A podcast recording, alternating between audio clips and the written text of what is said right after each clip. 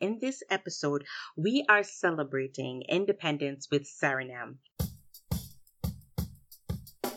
This is Walk Good, brought to you by Talking Tales and hosted by storyteller Keisha Christie. Oral traditions is an integral part of who we are and preserves our culture.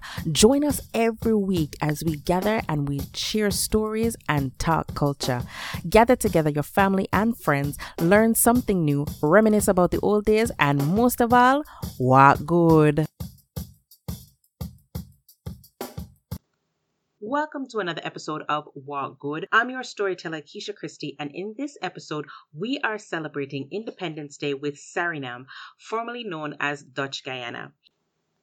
This small country is located in South America and it is flanked by Guyana and French Guiana. It is known as Dutch Guiana as it was a Dutch colony However, it is also known as a cultural melting pot as there are a number of different cultures living in this country. It is also known to be the least populated country in the world. There is more greenery and forestry as the people population is considerably smaller compared to the rest of the world. This also means that Suriname is a hot bed of natural resources and most notably bauxite. It is one of the world's top producers of bauxite. So let's get into some of the tourist aspects of Suriname before we get into the stories. The best way, as I always say, to learn about a country is really to understand their national symbols. So let's start with the national flag and what their symbols on the flag and colors mean. The colors on the flag are green, white, and red with a yellow star. The green stands for the fertility of the land and the opportunity for hope and a new and better Suriname. White symbolizes justice and freedom, and red symbolizes love. The yellow star symbolizes the unity of all the groups, the multicultural groups in the country. In Suriname, they speak Dutch. And their motto is something that I find very and full of strength and prosperity. The motto is justice, parity, and fidelity. The national flower is Faya Lobi, also known as Fury Love, and the national bird is the great Kiskadee. And the national animal is known as Jeffrey's jaguarundi. We've talked about the national symbols, but we can't move on without talking about the national dish for Suriname. The national dish is a chicken and rice dish known as pom. It is made with uh, shredded chicken and paya root. Now that we've covered all of the national symbols, let's get into the stories. Crick, crack, crick, crack. Let's get into it. This first story is called A Lie Hurts More Than a Wound. Anansi has had many travels, and in this story, he ends up at a palace com- having conversations with a king. On this particular day, they were reasoning about all kinds of things, and during their discussion, the topic of what would hurt more comes up. Kind of like the conversation that we have of who would win a bear or some person. In this matter, Anansi mentioned that a lie would hurt more than a wound. And the king said, Oh, no, no, no, no, no. Nancy, how is that possible? When you have a wound, you have a cut, it is open, it could get infected, it often hurts, so it's the wound that would hurt more than the lie. And Nancy said, King, let us make a bet that a lie hurts more than a wound. The king said, All right, let us bet. And Anansi said, Well, as long as you allow me to test the theory. The king agreed. So the two went to their respective homes. The king went back to his palace and retired for the evening, and Anansi spent some time planning his next move. In the night, while everyone was asleep, Anansi returned to the palace. When he went to the palace, he climbed up all of the stairs and stood not far from the king's bedroom. And that is where Anansi wiggled himself, twisted himself, wiggled some more, and left a large amount of excrement at the top of the stairs, not far from the king's bedroom. When Anansi was done, and before everyone rose for the day, he wiggled himself underneath the excrement in order to enact his plan. Well, the sun rose and the king came out of his bedroom and was shocked to see a large amount of excrement outside of his room. He could not believe that someone would have the audacity to leave such a thing not only in the palace but not far from his bedroom. So he called all of the servants and everyone in the castle to say, Who would have left this here? No one knew. No one had the answer. They muttered amongst themselves to say to see if they could figure it out, but nobody knew. One of the soldiers was standing near the excrement and heard something coming from it. So he leaned in a little bit closer and he heard a voice say that the king left it there. The king left it there. And it kept repeating itself over and over and over again.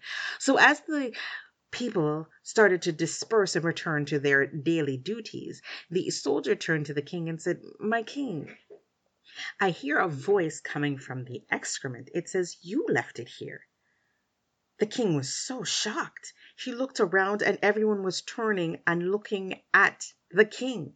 He was so ashamed. He became red in the face. He was so discouraged would leave it there and then say that the king himself had done it. He returned to his room and closed the door. He really felt really bad about the situation and how everyone was looking at him. And now all of his servants and his soldiers were thinking that he was the one who left the excrement outside of his door. And he knew it was not true, but who would believe him now? So the house keeping staff came and cleaned up this excrement from outside of the king's room, and the king was so worried that they were still thinking it was him. But a funny thing happened when the excrement was picked up, a little spider came out and ran away. So the housekeeping person went to the soldier and said, I saw a spider while I was cleaning up this mess. But the soldier went to the king and said, My king, when the mess was being cleaned up, there was a spider that ran out of it.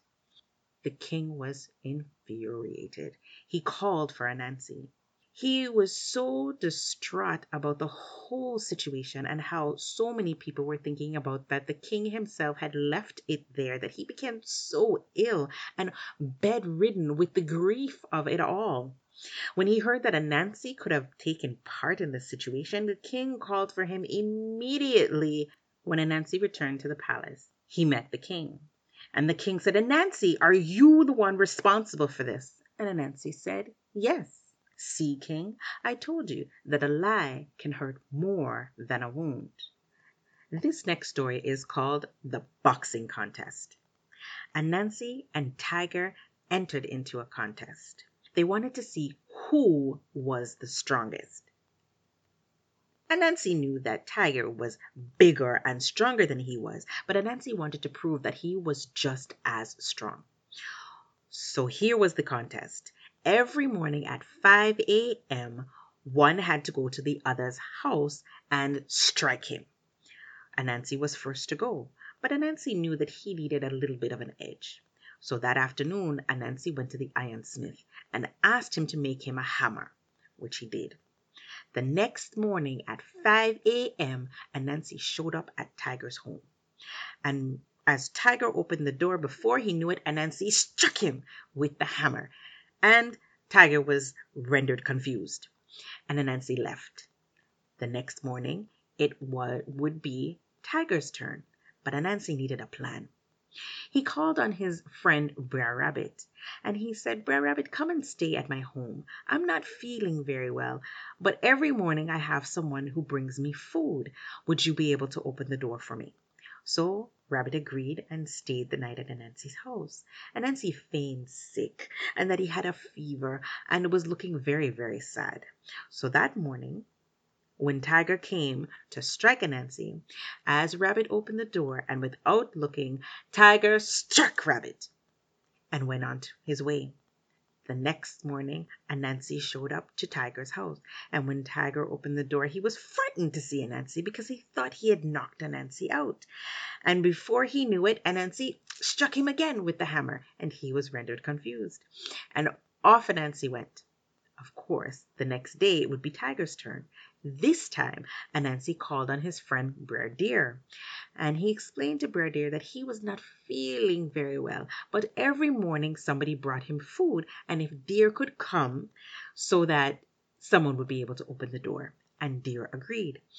Deer spent the night at Anansi's home, and Anansi feigned being very sick and not feeling very well. So that morning, when the person came to bring the food, Deer opened the door, and before he knew it Tiger struck him without looking and went back home. The next day Anansi showed up at Tiger's house and Tiger was frightened. How could this be? He struck Anansi harder than the last time. Anansi should not be here at his door. Anansi is not stronger than he is, but yet here Anansi was. And Tiger remembered the first hit and the second strike and realized he didn't want to do it again. So he said, Nancy, forgive me. I thought that I would win this contest because I am bigger and stronger than you, but you've proven that your hand is much stronger than mine. Anansi smiled and went away because Anansi won the contest and nobody knew Anansi used a hammer. Thank you for joining us for another episode of Walk Good. And before we say goodbye, we want to wish Suriname a happy Independence Day on November the 25th. Join us next week as we upload new episodes every Tuesday for your enjoyment. As we always say, gather your family and your friends, learn something new, reminisce about the old days, and as always, Walk Good.